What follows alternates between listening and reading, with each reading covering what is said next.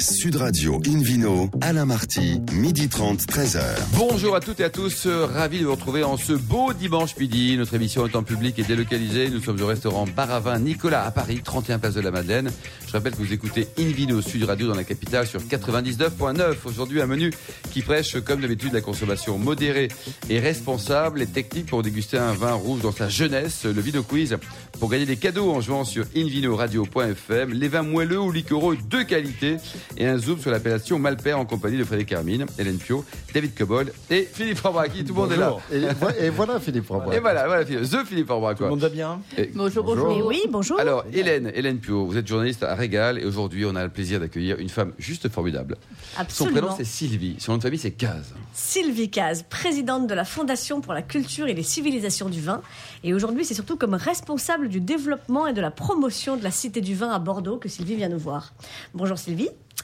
Euh, la, la- alors, la Cité du vin à Bordeaux, si on résume, si je dis que c'était un parcours permanent de 3000 mètres à visiter librement, 19 espaces thématiques, un belvédère avec vue panoramique, euh, et où on peut aussi euh, déguster un verre de vin, une vingtaine de vignobles du monde, et même, et même du jus de raisin bio pour les enfants, parce qu'on peut y aller avec les enfants. Jusque-là, Tout à fait, juste à fait. Jusque-là, c'est tout ça, mais pas que, pas seulement. alors c'est justement toute la suite qui nous intéresse. Pas seulement, mais aussi. On vous écoute. Alors d'abord, la Fondation a une mission beaucoup plus vaste que ça, que celle d'exploiter la Cité du Vin. La Fondation a pour mission aujourd'hui de défendre, de valoriser et de transmettre les valeurs patrimoniales du vin euh, et la richesse patrimoniale de toutes les cultures du vin.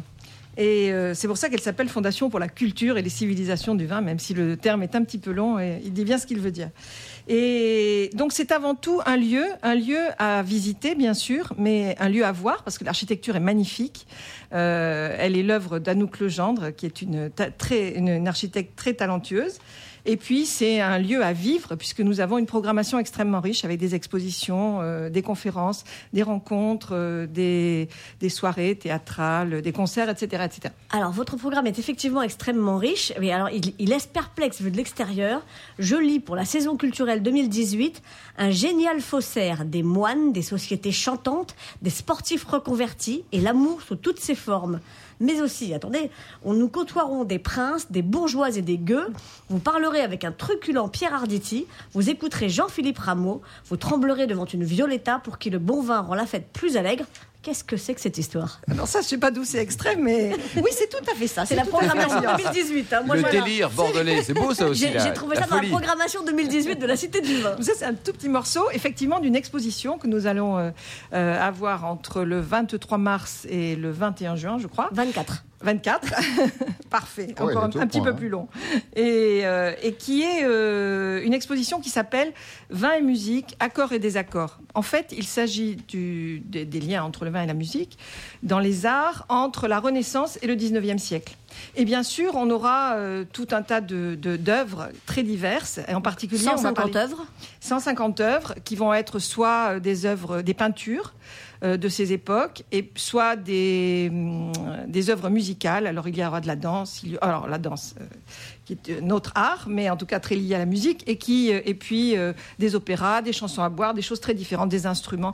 Enfin, Des, des chansons à boire. On va faire des bambourguignons Bien à la Cité du sûr, Vin. bien sûr, bien qui, sûr. qui se trouve à Bordeaux, je le rappelle. Mais c'est ouvert au monde entier, Sylvie. hein. Il n'y a Alors- pas que des vins du Bordelais, c'est important. C'est essentiel, ça. Tout à fait, tout à fait. Alors là, Le- c'est- c'est- donc la Fondation veut valoriser le patrimoine universel du vin et bien sûr toutes les civilisations du vin. Et pour ça, dans les 19 modules dont vous parliez, nous parlons effectivement de toutes les thématiques, les paysages, le- les, les terroirs, euh, l'histoire, tous les pays qui ont fait ces civilisations. Et, et on va parler donc de tous les vins du monde. Il y a 90 pays dans le monde qui produisent du vin aujourd'hui. Et certains depuis plus de 8000 ans. Oui, Comme la Géorgie. Géorgie qui, a, qui a eu une exposition spécifique. une très belle Ouais, exposition très belle voilà, exposition. Formidable. archéologique. Et avec des vins très sympas, David Cobold. hein. Oui, oui. Est-ce qu'elles sont jolies, les géorgiennes? Euh, c'est pas le sujet. Il y avait que- il y avait que les bouteilles, hein, Oui, Bien sûr, il y en a. ouais. Les bouteilles sont Alors, belles. Après, après l'exposition sur la Géorgie, il y en a eu une autre qui a eu un très grand succès euh, en 2017, qui était l'exposition Bistrot de Baudelaire à Picasso. Oui. Euh, donc, euh, C'était un peu avant. C'était au printemps, en fait. Tous les printemps, nous avons une exposition thématique.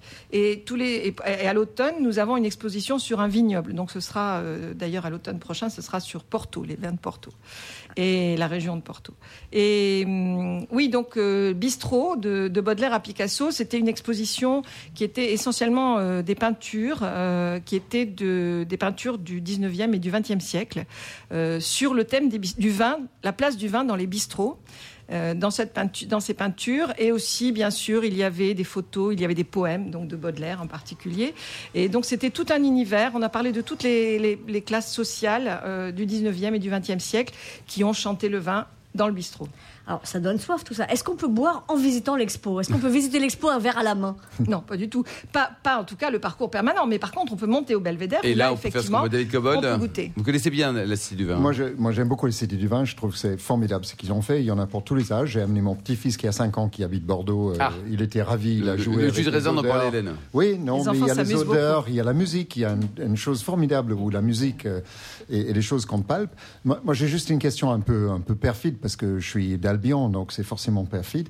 Euh, je trouve assez peu créatif et peut-être un peu hum, enfermé comme mentalité le fait que Bourgogne vient de déclarer qu'eux aussi vont construire un cité du vin. Euh, je ne sais pas si vous pouvez commenter ça, mais je trouve ça quand même curieux. Ils ne peuvent pas trouver un autre terme? Alors le- terme, euh, c'est eux qui vont choisir euh, effectivement leur titre. Effectivement, euh, le- la cité des vins de. Bourgogne et la cité du vin tout court, ça paraît un petit peu bizarre. En tout cas, on a, ils sont venus nous voir, on, a, on y a réfléchi avec eux, on les a aidés, et on est ravis qu'ils créent un lieu où. Quelque ils vont chose, expliquer ce que sont les climats de Mais Bourgogne pourquoi et bien d'autres. utiliser le même titre que vous? Alors pourquoi utiliser le même titre? On leur posera la question, David. Philippe Orbach, vous Voilà, quelque chose? Oui, j'ai- eu, comme beaucoup autour de cette table, l'occasion d'aller visiter la cité, même plusieurs fois, d'organiser le- le- le- l'Assemblée générale de la Sommellerie internationale l'année dernière. Il y a des lieux d'exposition, il y a des lieux de réception, il y a des lieux de restauration également.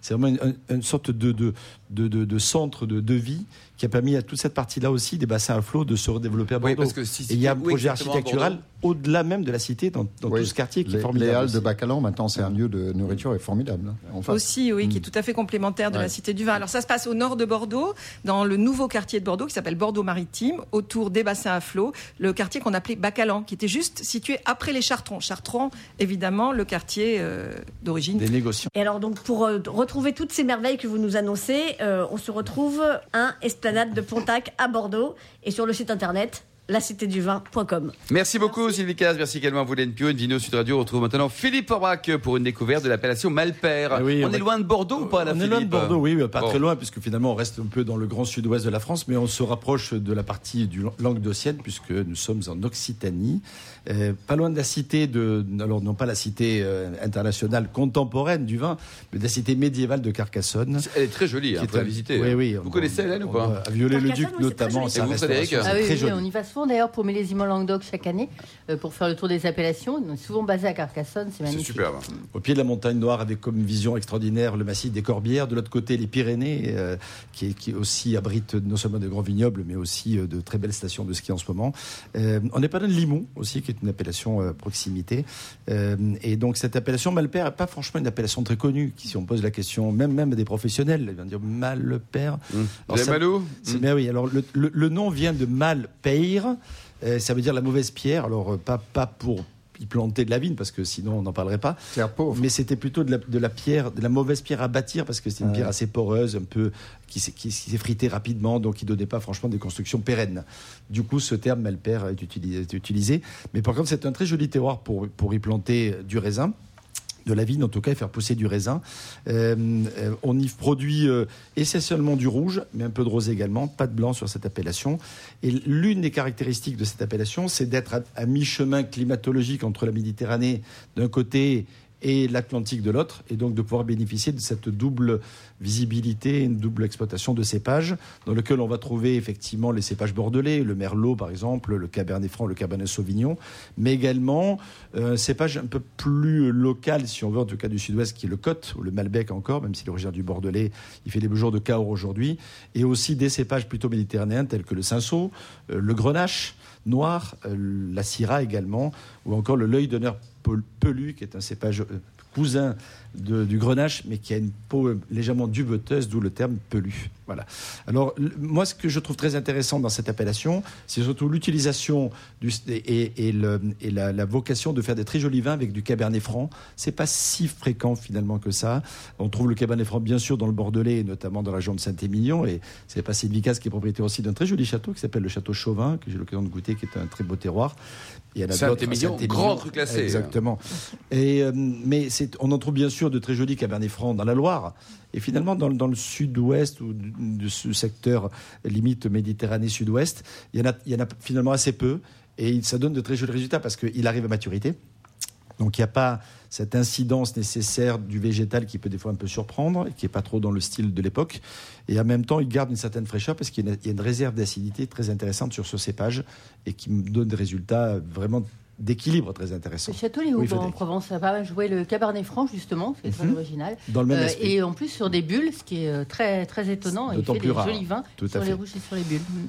Alors, ces vins rouges sont assez denses, structurés. Euh, On peut associer souvent le merlot, qui reste le cépage normalement majoritaire de cette appellation, il faut le savoir. Et c'est vrai que c'est un peu original de trouver le merlot majoritaire dans le Languedoc, mais dans cette appellation, c'est le cas, dans le décret. Euh, et effectivement, la Syrah, par exemple, n'intervient quasiment que pour le rosé. Ça donne Ah pas oui. Franchement des beaux résultats, avec, assemblé au cinceau. Le grenache noir, finalement, est relativement marginal. Et quand, quand on regarde la carte, on n'imagine pas tout à fait ça. Et effectivement, c'est vraiment d'influence plutôt euh, atlantique Mm. et très bordelaise dans, dans- dans l'esprit. Alors ça donne des vins euh, qui, qui ont un potentiel de garde intéressant, du coup. Euh, facilement euh, 5 à 10 ans d'âge, euh, qui donnent des vins assez pour, pour les rosés, il faut bien sûr les boire plus rapidement, mais pour les rouges, euh, qui donnent des vins relativement denses, structurés, colorés, avec des parfums qui évoquent souvent les notes de réglisse, un peu de, de violette également, de, de, fruits noirs, d'épices. Enfin, c'est vraiment assez, euh, assez fascinant euh, et plutôt très intéressant comme, comme, euh, expression aromatique. En bouche, une gourmandise, mais cette acidité dont j'ai parlé tout à l'heure, il faut dire qu'on est entre 350 et 480 mètres d'altitude, ce qui aide bien entendu aussi à préserver cette acidité. Ça donne une belle fraîcheur. Exactement, qui équilibre bien les vins. Alors, quelques propriétaires très intéressants. Valeureux. Euh, exactement, le domaine Girard, la, la cave coopérative de la Malepère, le, le château Et de celle Robert. d'Anne de Joyeuse, qui fait aussi du bel père. Eh, Exactement, tout à fait. Le En château bio. La, la Sougerolles, qui a été repris par Gérard Bertrand en 2012 et qui donne aussi, sur un pur cabernet franc, une très jolie cuvée. Merci beaucoup Philippe Orbach. C'est maintenant parti pour le Vino Quiz pour gagner des cadeaux en jouant sur invinoradio.fm et la dégustation des vins rouges dans leur jeunesse. Sud Radio Invino, Alain Marty, midi 30, 13h. Retour au restaurant Bar à Vin Nicolas à Paris. Nous sommes toujours au 31 Place de la Madeleine pour cette émission en public et délocalisée avec le Vino Quiz et puis Philippe Orbach. Je vous en rappelle le principe. Chaque semaine, nous vous posons une question sur le vin et le vainqueur gagne un exemplaire du Guy Hubert. Voici la question de ce week-end. En quelle année la maison Dutz a-t-elle été fondée? Réponse A 1828, réponse B 1838, réponse C 1938. Pour répondre et gagner un exemplaire du Guy Hubert, rendez-vous euh, dès maintenant, mais vous avez toute la semaine finalement, donc un peu de temps, hein, sur le site invinoradio.fm, rubrique Vino Quiz. Le gagnant sera tiré au sort parmi les bonnes réponses. Merci beaucoup Philippe. Invino Sud Radio retrouve maintenant David Cobol, le cofondateur de l'Académie du vin de Paris, pour nous parler de, de jeunesse euh, version vin. Rouge. Euh, oui, euh, ça, ça va être euh, rouge et ça va être la, la conséquence logique de, de ma rubrique d'hier où je parlais des, des modifications dans les comportements des consommateurs de vin. Euh, si, on se, met un tout petit peu en arrière, il y a 20 ou 30 ans, voire plus, euh, les vins rouges de certaines régions, euh, je pense au, au Bordelais, je pense au Côte-du-Rhône du Nord, je pense à certains Languedoc, euh, je pense à Barolo, Barbaresco dans le Piémont, je pense à Rioja, Ribera de Duero, Priorat en Espagne, ou, d'autres. On peut même citer des, des crus de la, Côte de Nuit. Ces vins étaient impossible, voire très difficile à boire dans leur jeunesse. Et quand je dis jeunesse, j'entends euh, moins de 5 ans après leur euh, date de naissance. Euh, pourquoi? Parce que c'est un peu la faute de la combinaison entre une propensité naturelle des- de ces cépages à porter des tanins forts, ensuite à des extractions plutôt longues, parfois avec des élevages un, un peu lourds, pas toujours, mais parfois, et parfois des- des- une certaine absence de maturité. Donc on avait des tanins qui étaient durs, qui étaient verts, et euh, si on les assouplissait pas avec une oxygénation lente, avec un long vieillissement, c'était vraiment pas des parties de plaisir de boire ces vins jeunes. Or, le consommateur a changé et quelqu'un qui nie l'influence du marché sur la vinification euh, nie l'évidence absolue, puisque euh, les gens ne se comportent pas de la même manière aujourd'hui. C'est souvent pas les mêmes consommateurs, d'ailleurs, c'est souvent des néo-consommateurs. Et euh, du coup, le vinificateur a dû s'adapter dans toutes circonstances à ce, à ce genre de choses. Alors, comment a-t-il euh, pu s'adapter? Euh, D'abord dans sa tête, en voyant que de moins en moins de vins étaient achetés s'ils étaient trop durs, euh, puisque de moins en moins de consommateurs avaient la patience Apprécié d'attendre. aussi, et, Et, euh, puis, la concurrence mondiale a joué un rôle, c'est-à-dire que la souplesse relative des, des rouges californiens a fait réfléchir des producteurs de rouges bordelais, après le célèbre euh, jugement de Paris en 76, par exemple. Euh, ça, fait bouger, les, choses d'une manière significative. Donc oui, le marché euh, influe euh, sur la vinification. Alors d'abord, il faut vouloir faire des choses comme ça, il faut vouloir amener les raisins à maturité. Il y a eu des gens très influents, comme le professeur Penneau à, à Bordeaux, à partir des années 60, qui a insisté, et surtout dans les années 70, qui a insisté sur une belle maturité des raisins, c'est-à-dire des tanins mûrs déjà dans le fruit, parce que ça commence toujours à la vigne. Sylvie Caz, vous qui êtes propriétaire du château Chauvin, vous réagissez un petit peu aux propos de David?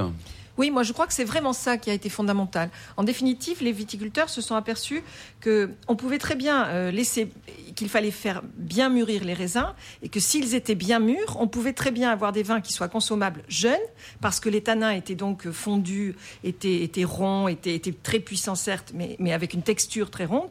Et donc euh, ils se sont rendus compte qu'on pouvait les boire jeunes et les faire vieillir de la même façon. Et oui. Et donc ils se pas sont dit, incompatible, quoi. Parce qu'il compatible. y avait autant de tanins, autant d'indices tanins et euh, d'éléments colorants, simplement ces tanins étaient intégrés dans le fruit. Exactement, Mm. exactement. Et donc, euh, on s'est dit, ben, puisqu'on peut les, les- les faire des très grands vins buvables tôt et tard, pourquoi inciter les gens à les boire tard? Exactement. David? Alors, allons plus loin, puisqu'il y a d'autres outils qui ont été mis en place euh, pour, pour améliorer les choses. Et je pense euh, notamment au tri sélectif des baies de raisin. C'est-à-dire que la qualité des vendanges était hyper triée. Alors parfois la météo aide, parfois elle aide moins. Quand elle aide moins, il faut, il faut trier.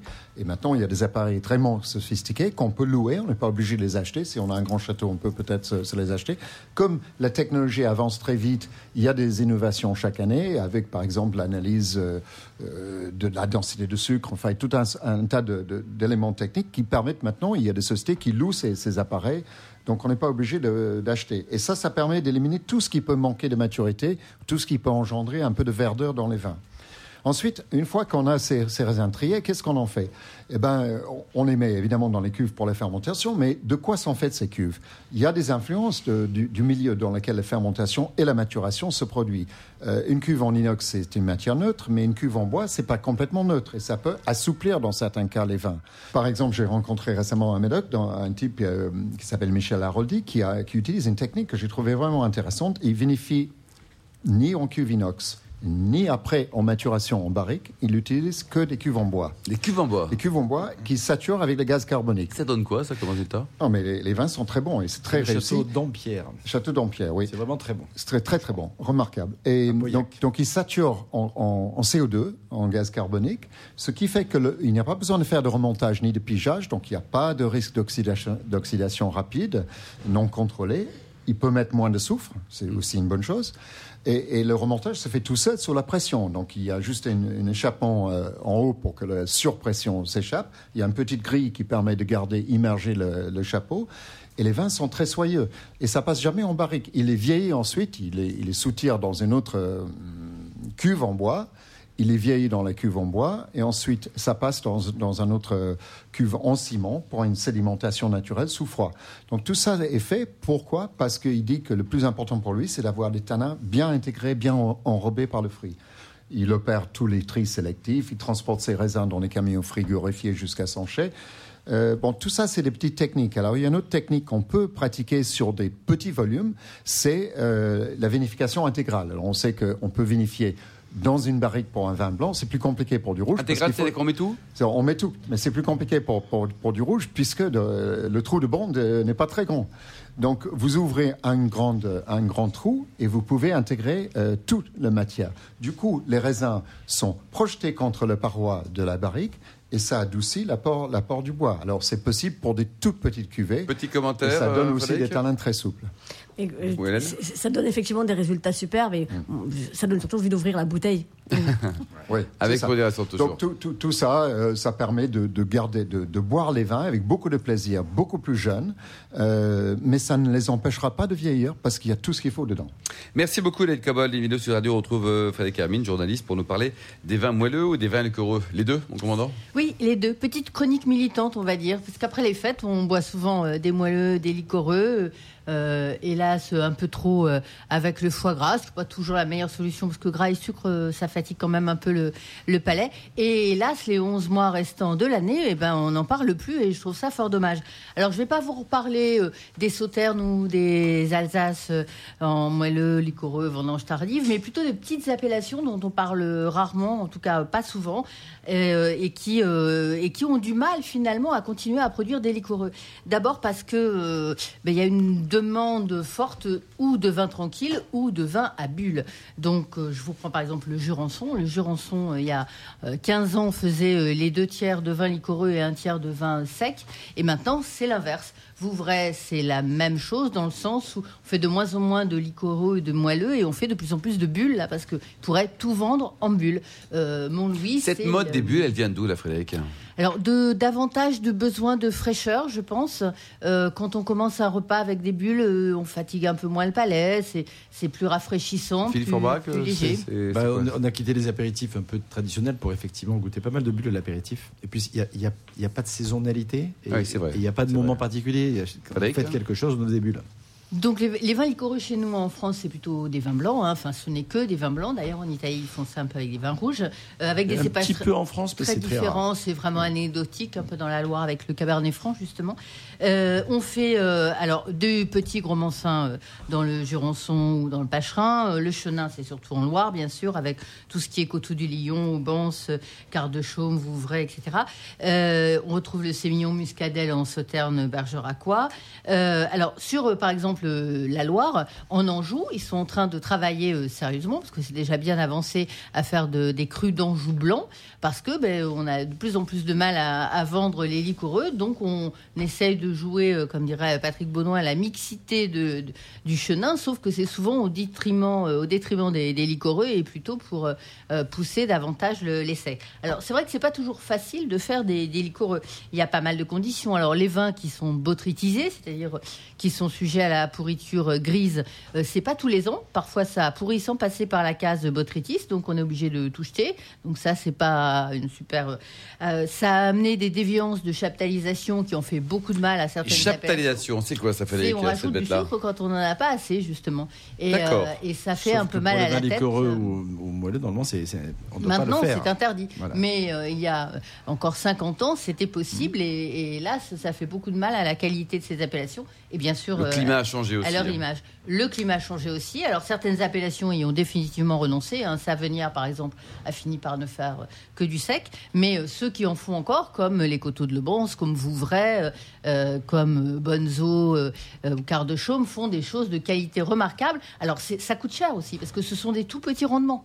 Donc tout petit rendement fait que, et ça nécessite parfois beaucoup de main d'œuvre, parce que quand on est obligé de passer davantage dans les vignes pour récolter les raisins un par un pour voir s'ils sont par prix- prix exactement ou pas Et striés. ça coûte plus cher, plus de temps, plus d'argent aussi. Voilà, ça coûte davantage et on n'arrive pas à les valoriser à la hauteur de, de la main d'œuvre. Combien ça coûte une bonne bouteille de Jurançon ou de Côte de alors, Lion, en par plus, exemple ça n'est pas très cher. C'est-à-dire que tous ces, ces vins-là se retrouvent entre 15 et 30 euros. On a des vins magnifiques qui, en plus, ont une capacité de vieillissement quand même importante, qu'on garde longtemps. Il faut savoir aussi que quand Mais on le problème, ouvre une c'est quoi? Bouteille, C'est le goût sucré. Les gens n'aiment pas le sucré. alors, il n'aime pas sucré, sauf que euh, la différence entre moelleux et liquoreux, c'est le pourcentage, de, enfin le, le gramme de sucre résiduel dans la bouteille. Moelleux, c'est à peu près jusqu'à 45-50, liquoreux, c'est au-delà. Mais ce qui compte, c'est l'acidité d'un vin.